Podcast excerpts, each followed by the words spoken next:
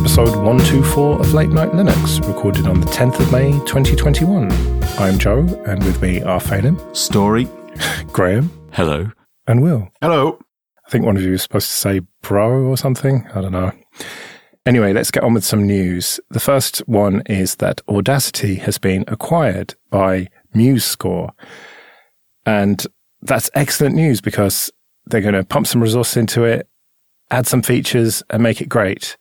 And then, oh, hang on, no. The first change that happened was a pull request to add telemetry using Google Analytics and Yandex. So, hmm, not a good start. To be fair, these are opt in, they are off by default. And, you know, I, I can kind of see where they're coming from. They made an investment into a project and they want to better understand what people are doing with it, how they're using it, so that they can focus their energy on development. I'm sure that it's not quite as straightforward as that, but I also am sure that it's not tinfoil hat time. Remind us whose idea was it to add something similar to Ubuntu, Will? Um, I don't know. Wimpress. Yeah, blame it on him now, he's gone. No, that is a fair point that as long as it is opt in, although my understanding from looking through the pull request is that it is going to be during the installation on Windows, like a radio button or whatever, that you will have to change over or might have to change over. I'm not sure about that yet. It's not 100% clear whether this will even end up in the final version of it, but it's certainly going to be easy to opt out of it, if not completely opt in. And so, yeah, you, you can see why they would want to gather some data, but maybe not using Google and Yandex for that. And also, not the first thing that happens after you announce you've been acquired. That was bad timing, I think. Well, how the whole announcement was handled was a bit weird. It came in the form of a YouTube video by Martin Keary, who goes by Tantacrum, I think, on YouTube, where the title of it is I'm now in charge of Audacity, seriously. And the thumbnail is I just joined Audacity. And apparently he's a relatively well known personality on YouTube. And that's how it was announced. And then the official announcement came shortly after that on Audacity's website, which just basically linked to the video and said, We're scared and excited. We hope you are too. Did they get the same PR firm that did Red Hat sent us stream announcement or something? No, I, I feel a little bit tinfoil hatty about this. And even though there's nothing exactly similar, it reminds me a bit of how SourceForge subverted um, FileZilla. Because Audacity is a hugely important application that's probably, even though I've criticized it um, quite a lot, it's it's it's used by everybody. It's a really important link in the audio chain for loads of people that wouldn't be able to afford an editor otherwise. So it's really important, and probably the developers got very little love. Um, just criticism from people like me. Um, maybe they're happy to re- be rid of it, but it o- represents such a great opportunity for somebody to come in and put in analytics like this and to maybe not make the focus improving the application in the way that it should be and maybe just look at you know seeing what kind of data they can get out of it because a lot of these people will be using it in semi-pro situations. And there, there still seems to be a lot of money in the audio software business on in proprietary land. Yeah, I mean, I think the the next step up is well, essentially Ardour, isn't it? I mean, you, there's not really there's nothing yeah there's Yeah. nothing like it nothing for simple editing you know as, as joe will agree with Well, yeah, when you started talking there, it reminded me, oh shit, quickly check that it's recording. And sure enough, I'm now staring at the waveform of this appearing in Audacity.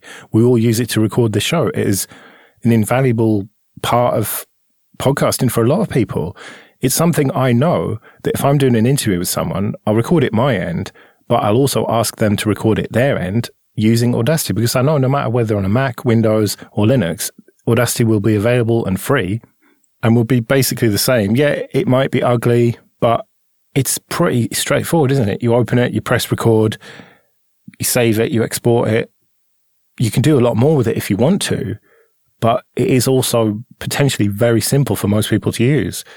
And so if this does go to shit, then it's not good. But then it's open source, isn't it? Someone can fork it. And a lot of the public comments I saw were actually saying, look, this is the open source model working as it should. This is why it's so much better than proprietary software because people spotted this change. You know, people could argue about it in the pull request and it has, you know, eyes on it.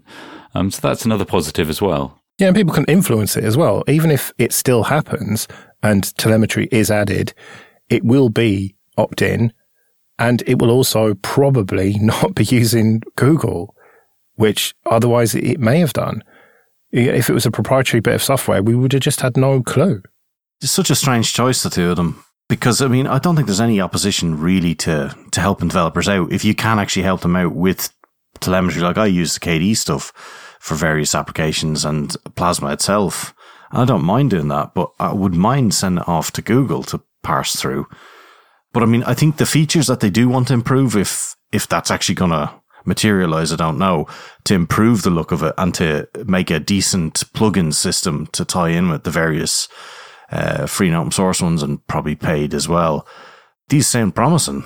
Wasn't that what you were going on about, Graham? About like non-destructive? Yeah, it could do so much more. I mean, that's the thing. That was the point I was trying to make a few episodes ago. Um, where I, I know that you d- you don't feel the need for it, but I think it's because maybe we use it for different things. Um, and there is really nothing to bridge the gap between this and and like Pro Tools or Ardour.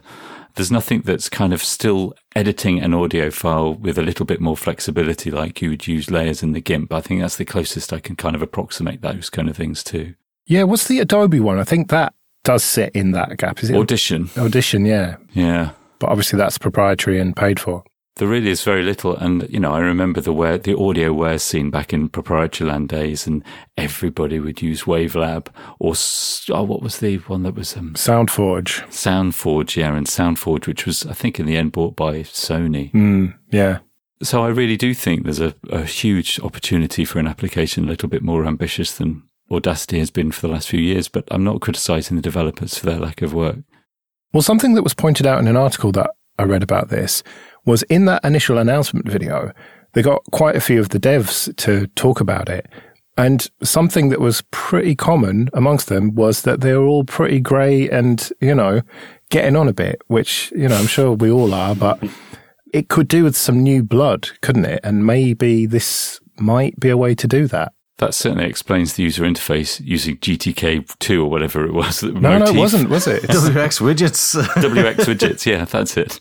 I mean, the great thing about that is you can run it off a USB stick with libraries from 15 year old Linux distributions. And Windows 95, probably.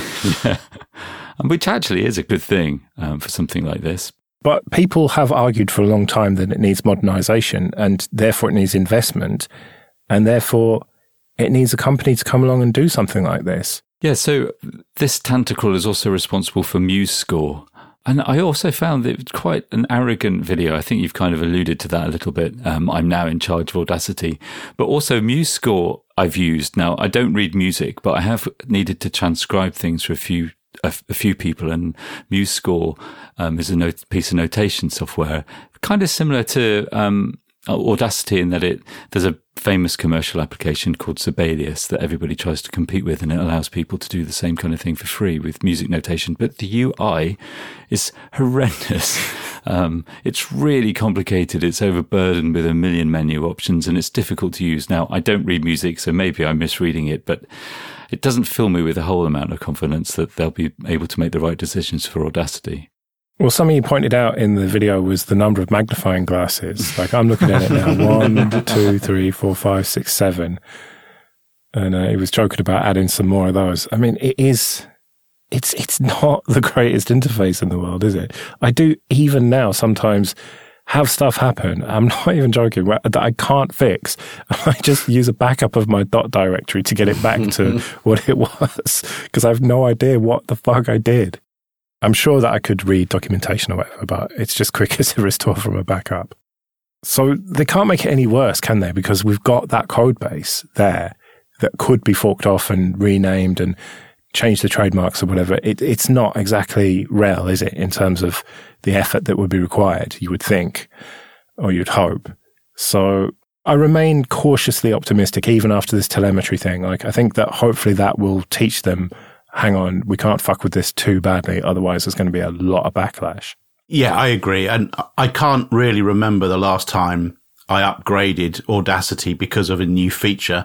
I got upgraded just because I've, you know, changed my distro and it's just happened naturally. I can't think of anything that's changed in it in the last 10 years.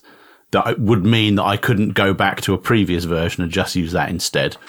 Is there an open source kind of open telemetry system? Because I wouldn't feel half as bad um, giving telemetry data if I got something out of it. If I could view everybody else's telemetry data, or at least like um, obviously an anonymized version, but I can I can actually read. I mean, it'd be really interesting, for example, to see what the KDE team gets or the Plasma team, or what Audacity gets, even if some of it has to be omitted. I, I'd be much more invested in the process of sending telemetry data if I could say, "Oh, look at that! There's loads of people using the same color scheme as me, or whatever." But anonymizing that data is incredibly hard, like properly anonymizing it, as you know, Will, right? When you had that with the Ubuntu desktop situation, like it is very hard to not have very clever people take that data and work out who's who from it. Yeah, you're right. It, it, can be very, very tricky. Now, when we were doing the Ubuntu stuff, we were very careful not to gather anything that we thought was personally identifying.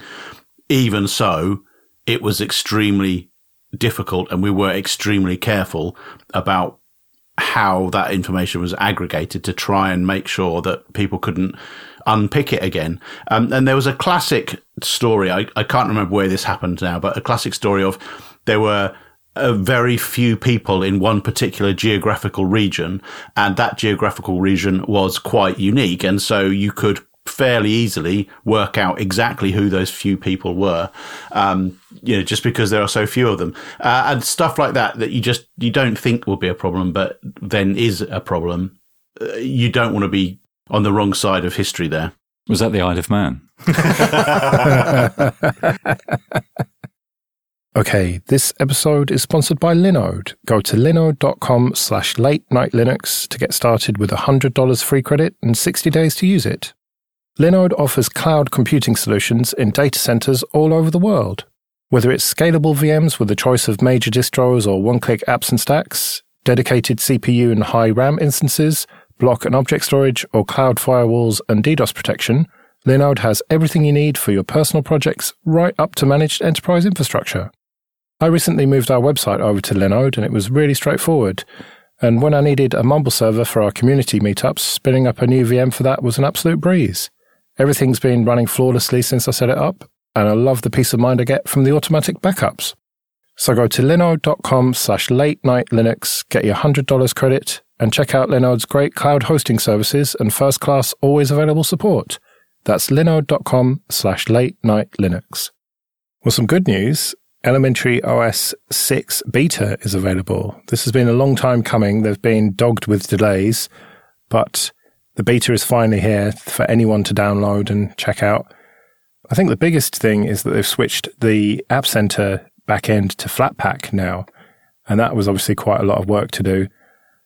And there's a, a detailed blog post by Cassidy as usual, so we'll link to that and have a read of it and uh, check it out and report bugs, and hopefully they can get this release out. And fully enough, uh, Nicolo Vey, who we've featured before with many videos on things, he actually did a review of Elementary OS 6, uh, which is well worth a watch if you, you want to have a, a sneak peek of various features, which we should link to as well, I think. Yeah, he does these KDE developers' perspective on other distros or whatever videos. He does, yeah. Yeah, well, I'll put a link to Cassidy's post and the uh, YouTube video in the notes then. And somewhat related is Linux App Summit 2021, which is happening this week. Yeah, it starts on Thursday. And uh, yeah, there's uh, three or four days of a uh, combination of both KDE and GNOME. And I think there's even some Windows stuff in there as well. So well worth a watch and try and get involved if you can. All right, well, there'll be a link to the schedule in the show notes then. Check it out. On to a bit of admin then. And first of all, thank you everyone who supports us with PayPal and Patreon. We really do appreciate that. If you want to learn more about that, latenightlinux.com slash support. And remember, for $5 or more per month on Patreon, you can get an advert free RSS feed. And thank you to everyone who's been coming to the community meetups on Mumble. The next one of those will be on Friday, the 21st of May at 10 p.m. UK time. It looks like we're going to just stick to every other Friday. Details at latenightlinux.com slash mumble. And check out Late Night Linux Extra 21 that was released yesterday as we record. And uh, we were talking about free software only phones and how practical they are. And uh, if you want to get in contact with us, late nightlinux.com slash contact. Okay, this episode is sponsored by CBT Nuggets. training for IT professionals or anyone looking to build IT skills. Go to cbtnuggets.com slash late night Linux and sign up for a seven day free trial. The on demand virtual labs mean you can build practical experience with the commands, config, scripts, and everything you need to get the most out of each course. Another standout feature is the accountability coaching service, available to all learners with a subscription, which gives you access to a real person who will help you craft a personalized learning plan and set goals, and will check in with you to keep you accountable. So start your free seven-day trial today at cbtnuggets.com slash late night Linux. It includes unlimited access to all course materials, including virtual labs. That's cbtnuggets.com slash late night Linux. It's been a relatively slow couple of weeks in terms of news. There's been stuff we could have talked about, but uh, I don't know, it wasn't all that interesting. So I thought we would answer a question that we seem to get quite often, and that is where do we get our news from in the first place? Whether that's Linux news, tech news, or news generally. And I'm interested to hear where you guys get yours from. Conspiracy theories off Twitter. Well, my answer is going to be a combination, but uh, where, where, do you get your Linux news from? I know, Will, you seem to post a lot of Slashdot links. Yeah, I've got uh, a few choice websites in my Feedly um, setup. Stuff that I used to have in Google. Um, uh, what the hell was it called? Google Reader. Yeah. Oh, those are the days. Um, and it's just so all of my news feeds date from that sort of era. Um, and the register and Slashdot um, still feature on there. I'm not a huge fan of Reddit and things like that. Um, or, and Hacker News is okay, but um, I don't know. There seems to be quite a lot of inactionable news, things that are just there for um, either for uh, clickbait or to um, to stoke the fires of um, of arguing. And I just quite like news stories that are about a thing that's happened rather than uh, having opinions about stuff. And I find that like Slashdot, for example, is just an interesting thing that somebody has already found on the web. It's a sort of semi curated in that manner. Uh, that the interesting stuff floats to the top, and I still seem to have quite a sort of a lot in common with the stories that naturally appear in that feed. So yeah, I guess it's a bit legacy, but um, I, I kind of still like Slashdot. How many feeds have you got then, and how frequently do you check them? Do you dip in and out, or do you make sure to read everything? I've probably got so for in my Linux news subsection, I've probably got uh, five or six, and then I've got more wider tech news like The Verge and um, Tech Radar and things like that, which are quite interesting. I don't read all of it. The the headline needs to be interesting or the subject needs to be something that I'm interested in. And if it's hard to, to understand or it's um, layered under a whole load of redirect links and stuff like that, then I just assume that this must be garbage. But if it's got a nice sort of snippet in the whatever it is you get, the half page of text that you get in the preview, and that sounds interesting, then I'll click through to it. Otherwise, I'll just skip over it. I don't have a huge amount to add to uh, what Will said, actually. I've just opened up my RSS reader and I still use this. I've got a counter on my phone so I can see how many unread messages there are. So I, I generally try and keep on top of it. Um, and so I, I, I, use Linux today. I use OMG Ubuntu, um, Phoronix, and um, OS News. And I guess Phelim's going to mention this because he's a paying subscriber, but LWN is excellent. Yeah. Very, very cool. But I also find Hacker News I've followed Hacker News for years and years, and it used to be better than it is now, but I still find it pretty good. Um, I will usually look at the headlines, you know, a few times a day, um, just to track what's happening. And I think everything these days has to be taken with a pinch of salt. If there's something interesting, I'll usually try and read up about it from another source or two as well at the same time. But for major events, I don't find much misses Hacker News at some point, even if I don't delve into the comments. I definitely use LWN. The only problem with LWN is I sometimes don't feel I'm intelligent enough to read some of the news articles, uh, but uh, that's more my problem than theirs. But uh, I find, uh, funnily enough, the comments on it can be almost as good as the articles as well because you don't get the usual sort of drivel on there. You get quite intelligent people who know what they're talking about. I mean, yes, there's obviously a bit of sniping now and again, but even that can be quite interesting to read because it usually comes from a place of actual substance as opposed to just, uh, you know, some 14 year old who's trolling you from his bedroom somewhere. Mm.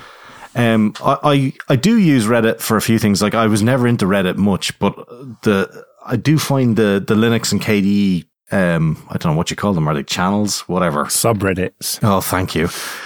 So I, I find them useful, like because I had to stop using RSS feed reader because of I couldn't cope with the fact that I had so many unread articles that I just had to keep reading them all, and that got to be so crippling that I just had to delete feeds out of it because I can't cope with the fact that I've not read them. So I had to approach it the way I started doing Twitter, which is uh, only use the web front end to it and just check in every now and again. If I've missed stuff, then I've missed stuff, and I'm not going back. Unlike you, Joe, because you're compulsive. Well, yeah. I, when we first started this show, back when Linux Luddites ended, Paddy gave me his OPML file, which was just a lot of different subscriptions. And so I put that into a feed reader and I have read every single headline since for the past however many years it's been, three years or whatever at this point. And so on average, it's probably three or 400 headlines a day. Not quite so many at the weekend and more when there's like a big Apple event or something. And it's just like, just loads and loads of the same thing about new iPad or whatever. But, um, yeah, I just skim through them and I let them pile up sometimes. And, you know, I, I, get to the end of reading them and then I refresh and I, I guess how many there's going to be based on how long it is. And like, oh, right, I think it's going to be 600 and it's like a thousand. Oh, fuck. it's been too many days. And, uh, so yeah, sometimes I just have to set aside a few hours to just read through them all because I, I feel like I have to know what's going on generally. And I've got my Linux section and my tech section and, um, and an Android one as well and a BSD one, which nothing really happens in ever. I don't know. I'm still subscribed to those, but just in case anything happens there. Well, there might be a GhostBSD release or whatever, which is interesting. So Graham's a giant big bastard because he's after posting his unread items from his feeds and I'm actually starting to sweat looking at all the numbers. Bastards. That's actually quite manageable and there's stuff that I skip. It's not. Oh god. but uh, but Joe just reminded me I did have a lot more in my OPML file. Um, and like you, Phelim, I never got on top of it. So I really have, maybe like Joe and Twitter, I really have pared down to stuff that I just really care about. I realized, for example, I didn't mention in that security section that Bruce uh, Schneier's blog is really good. Oh, yeah. Yeah, yeah I've got that in there, yeah. For tech news as well, I, I still kind of The Verge and Wired. But for general news, I think this is a real problem because I don't really want to endorse the newspapers that I do read. Um, because, well, for example, no, I can't. I'd just be a fucking cliched liberal lefty. the Guardian can fuck off, by the way. So I, I subscribe to The Guardian. It frustrates me profoundly. I really dislike it. But what else mm. can I do? I think every major news channel is like yeah, that, though. Yeah, that's the problem. It's like, yeah, yeah uh, they always seem to be shoddy and like the typos, the just facts that are completely nonsense. But what I really hate about it is that, especially from The Guardian, I can predict the entire article now from just two or three words of the headline. And I can often predict who's written it, mm. their race, their gender, and exactly what they're going to conclude with. It sounds to me like you should approach your editor on how to replace all their journalists. GrahamMorrison.ai. and now this is something I never thought I'd admit as well, but I also read the Financial Times. Now, this this has really come about from me being so dissatisfied with the Guardian. But the Financial Times covers news in a mm-hmm. really objective way with very little emotional engagement, which I find incredibly refreshing. But the big problem with the Financial Times is it's really expensive. So I don't pay for it. It's like £35 a month or something. So I rely on whatever free tier they provide you. Um, I wish there was a more affordable version of the Financial Times. I think this comes back to what I was saying earlier about actionable news. Like the Financial Times and The Economist and, and places like that have an article that has done the work for you. And, you know, you're left with a very clear insight into what's going on. I find The Guardian will write a story about, you know, some terrible thing that's happening somewhere in the world, but you're just left mm. with uh, this sort of feeling of, well, I'm hopeless. I can't, I can't do anything about this. So it's your fault, Will. In fact, yeah, yeah, absolutely. if only you'd given them that one pound. okay, this episode is sponsored by Entroware. Go to entroware.com. Entroware sells computers with Ubuntu and Ubuntu Mate pre-installed. They have a range of desktops, laptops, and servers, and most parts are configurable so you can pick the CPU, RAM, and storage that's right for you. Check out the new revision of their 14 inch Apollo laptop. It has the latest Intel mobile processors with Xe graphics, a larger battery, larger touchpad, Thunderbolt 4, and NVMe storage by default. And keep an eye out for more machines coming soon. And if you can't find exactly what you want, get in contact with them and they'll work with you on a bespoke machine for your needs. They ship to the UK, Republic of Ireland, France, Germany, Italy, and Spain. And if you do buy one of their machines, there's a little drop down at checkout where you can select late night Linux so they'll know that we sent you. So go to entroware.com for all your Linux computing needs. All right, let's do a quick KDE corner before we get out of here. And the first one. You put this in. yes, I did. Trinity Desktop R14.0.10 has been released. This is a fork of KDE 3.5, is it? From the good old days before the horrible change to 4 and then 5. It's ridiculous. I mean, you know, fair play to them that they keep it going and for people apparently who like this and keep it relevant, but like when does it end? How many versions of KDE ahead will they decide that, you know what, we could move this to a new version now? Or will it never end? No, they liked the 3.5 and they wanted to stay on it, much like Mate stuck on the GNOME 2 paradigm. Yeah, it just looks so dated now, though. Jesus. 26th of August 2008. That's when 3.5.10 was released. 13 years ago. All right, uh, the next one KDE Connect's Android app gets a mini makeover, according to Joey at OMG. I didn't really notice the difference, but then I haven't been using it since I moved off KDE. Oh, have you gotten a new version then? Because I don't. I don't have the new version yet. Uh, I think so. I don't know. Maybe I haven't. Maybe that's why it didn't look any different to me. Yeah, yeah, I think that might be the case because F-Droid, well, unless you're using something else, but F-Droid definitely doesn't have uh, 1.17 yet, only has 1.16. But yeah, maybe maybe the play is slightly ahead of it. I'm not sure. It definitely looks good though, and um, yeah, it's good to see that they keep working on it and clean up. I mean, the interface does look a bit sparse when you use it on a on a phone. Um, there doesn't appear to be a lot you can do with it, but they've got some great stuff coming in things like the signal strength stuff, uh, the audio, b- being able to switch audio channel uh, and to extract MMS. I mean, I don't know who is sending MMS attachments anymore these days, but apparently that's a thing. But it's also been able to act as a basic mouse receiver as well, so that's kind of cool. And uh, Kdenlive subtitle STT, what's this? Speech to text. So this is using the Vosk engine, which can convert uh, speech to text, and they're using it as a basic subtitle system, which I think is pretty cool.